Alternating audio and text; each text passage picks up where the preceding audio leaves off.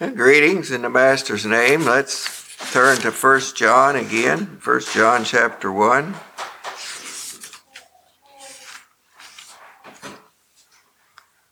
And talking about fellowship, I want to think about that a little more this morning.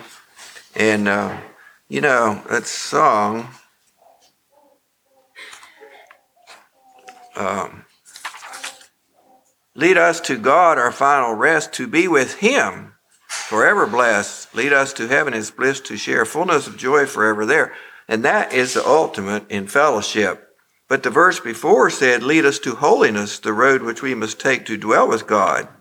Lead us to Christ, the living way, nor let us from His pasture stray. And so that's the fellowship here, at least the fellowship there. And uh, so let's read here. Um, Maybe we'll read the first seven verses. 1 John 1. That which was from the beginning, which we have heard, which we have seen with our eyes, which we have looked upon, our hands have handled, of the word of life. For the life was manifested, and we have seen it, and bear witness, and show unto you that eternal life, which was with the Father, and was manifested unto us. That which we have seen and heard declare we unto you, that ye also may have fellowship with us. And truly our fellowship is with the Father and with his Son, Jesus Christ. And these things write we unto you, that your joy may be full. This then is the message which we have heard of him, and declare unto you, that God is light, and in him is no darkness at all. If we say we have fellowship with him and walk in darkness, we lie, and do not the truth. But if we walk in the light as he is in the light, we have fellowship one with another and the blood of Jesus Christ his Son cleanses us from all sin. Not uh, not reviewing here much this morning, but just uh, one thought um, I had. I they said, uh, you know, that which we've seen and heard declare we unto you. And I thought about what the disciples said in Acts uh, four twenty. We cannot but speak the things which we have seen and heard. And I think that's true of every one of us. We speak the things we've seen and heard. You know, well, actually, we didn't say that much. Didn't say them. I guess, I guess it's just here and going. But sometimes something like this, and we, we repeat it, we tell others about it. Like on the way home, I think it was last Sunday on the way home, up here at the traffic circle, uh, I was behind, a truck was in front of me, and as he pulled out into the traffic circle, there was a fella coming around there on a bike, and I mean, he was moving, but he had a right of way.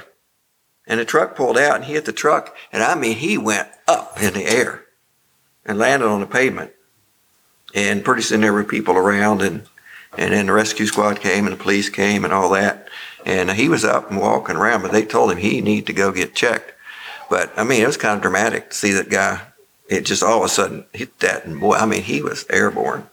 Um, so sometimes we see something like that, you know, we, we tell it, you know, the things we've seen and heard. But, you know, what's our fellowship with God? You know, what are we seeing and hearing there? Is that what we're full of? You know, we, we talk about what we're full of. And uh, so, well, moving on then to verse 5 is where we want to go this morning. This then is the message which we have heard of him and declare unto you that God is light and him is no darkness at all. Well, we, that's, I mean, we accept that truth. God is light and him is no darkness at all. Uh, we, we believe that there's no darkness in God.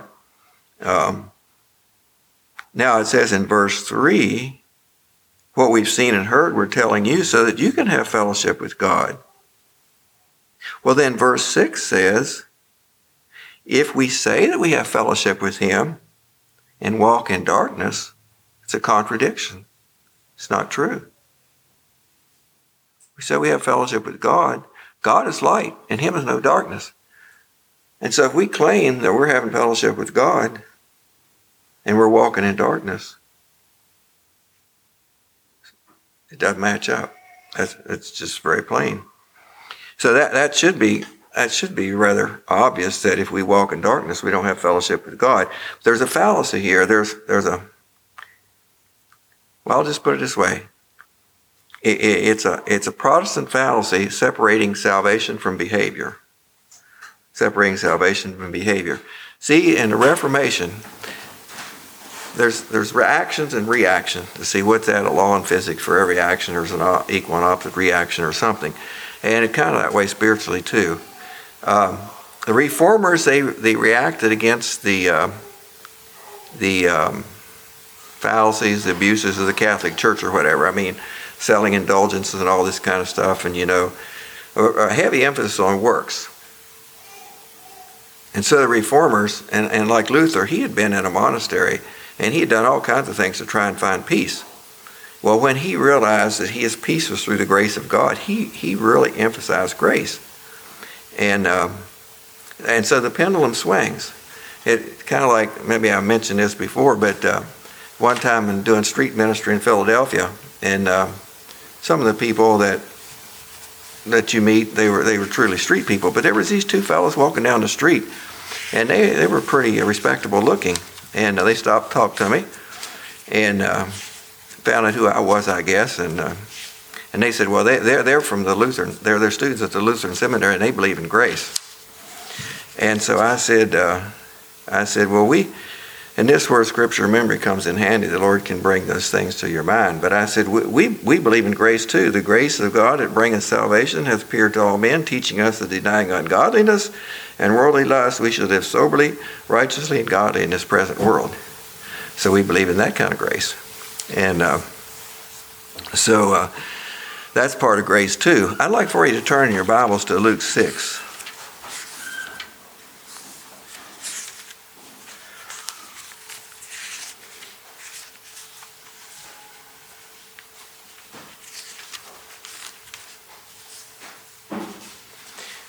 Uh, the, yeah, Luke 6, the last part of the chapter, uh, verse 46. This is a parallel passage to the Sermon on the Mount uh, in Matthew chapter 7. And here Jesus says, Why call ye me Lord, Lord, and do not the things which I say? Whosoever cometh to me and heareth my sayings and doeth them, I will show you to whom he is like. He is like a man which built a house and dig deep and laid the foundation on a rock. And when the flood arose, the stream beat vehemently upon that house and could not shake it, for it was founded upon a rock. But he that heareth and doeth not is like a man that without a foundation built a house upon the earth, against which the stream did beat vehemently, and immediately it fell, and the ruin of that house was great. I uh, haven't heard or read as much about it here in the last number of years, but a, a while back, I don't know, it was a decade or two decades ago, there was this big controversy. Uh, well, I say, anyway, I know there was there was writings about it. There was actually a book or two written about it. Um, the the concept of lordship salvation. Lordship salvation. In other words, you can't separate Christ being Savior from Christ being Lord. And there were there were books written about what an error this is to say that that uh, that uh, you have to, to be saved, you have to call Christ Lord. There were books written saying what an error that is. Well, Jesus makes pretty clear that it's the same thing. Uh, Christ cannot be Savior without being Lord. In other words, uh, it's like the other the other Sunday, uh, Brian led that song, "I Surrender All," and that's part of salvation. I surrender all, and um, so um, Jesus said, Not everyone that saith unto me, Lord, Lord, shall enter into the kingdom of heaven, but he that doeth the will of my Father which is in heaven. Uh, let's turn to James. James uh, speaks to that quite clearly, too. James 1.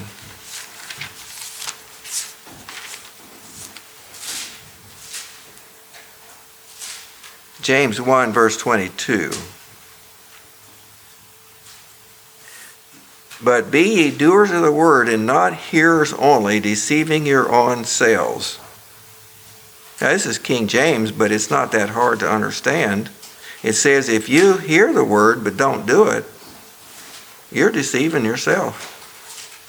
For if any be a hearer of the word and not a doer, he is like unto man beholding his natural face in a glass. For he beholdeth himself and goeth his way, and straightway forgetteth what manner of man he was. But whoso looketh into the perfect law of liberty, that is that's that's nice how it's expressed. The perfect law, he says, you look in here and law of liberty. That almost sounds like an oxymoron, two things that can't be true law and liberty. But that's what he calls it the perfect law of liberty. You look in here and you see what God, you see how he teaches us to live. But then Galatians talks about that a lot too. It talks about liberty. And, and see, once we, um, okay, it's, it's, it's sometimes said this way liberty isn't the privilege to do as I please, it's the power to do as I ought. And this morning, our Sunday school lesson was about power, kingdom power. And that is power when we have the power to live above sin. And again, that is contrary to Protestant thinking.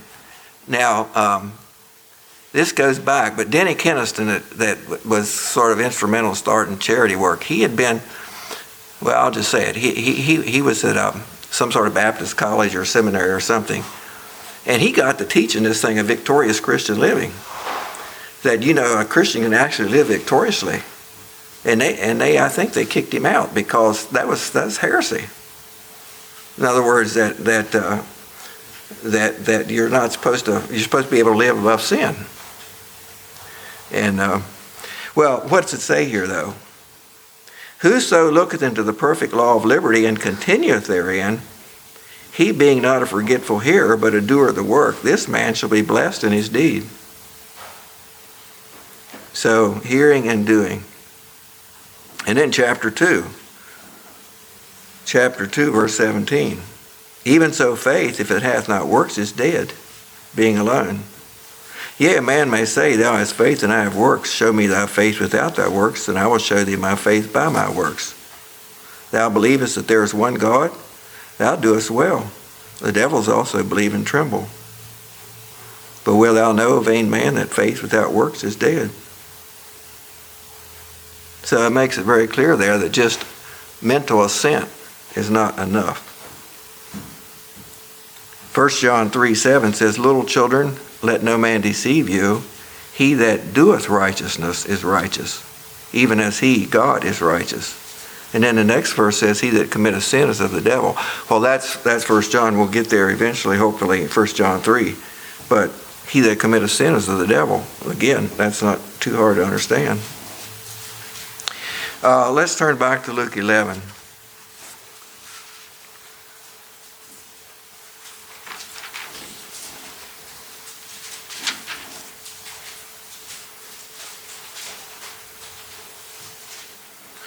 uh, verse 27 and 28.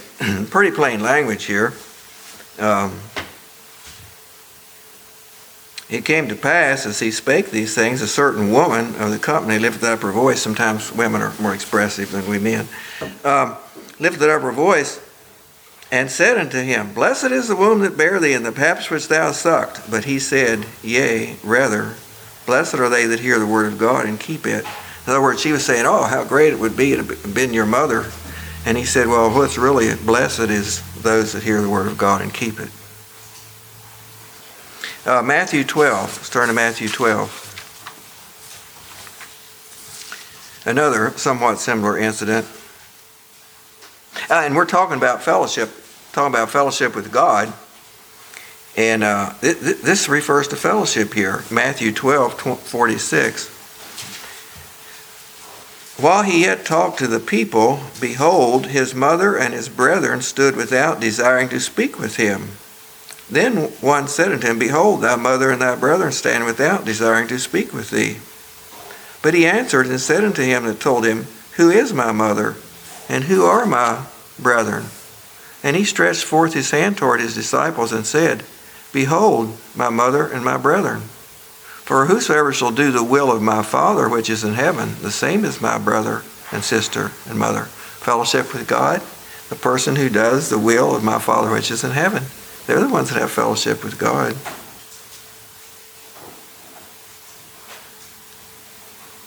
Jesus said, Ye are my friends if you do whatsoever I command you.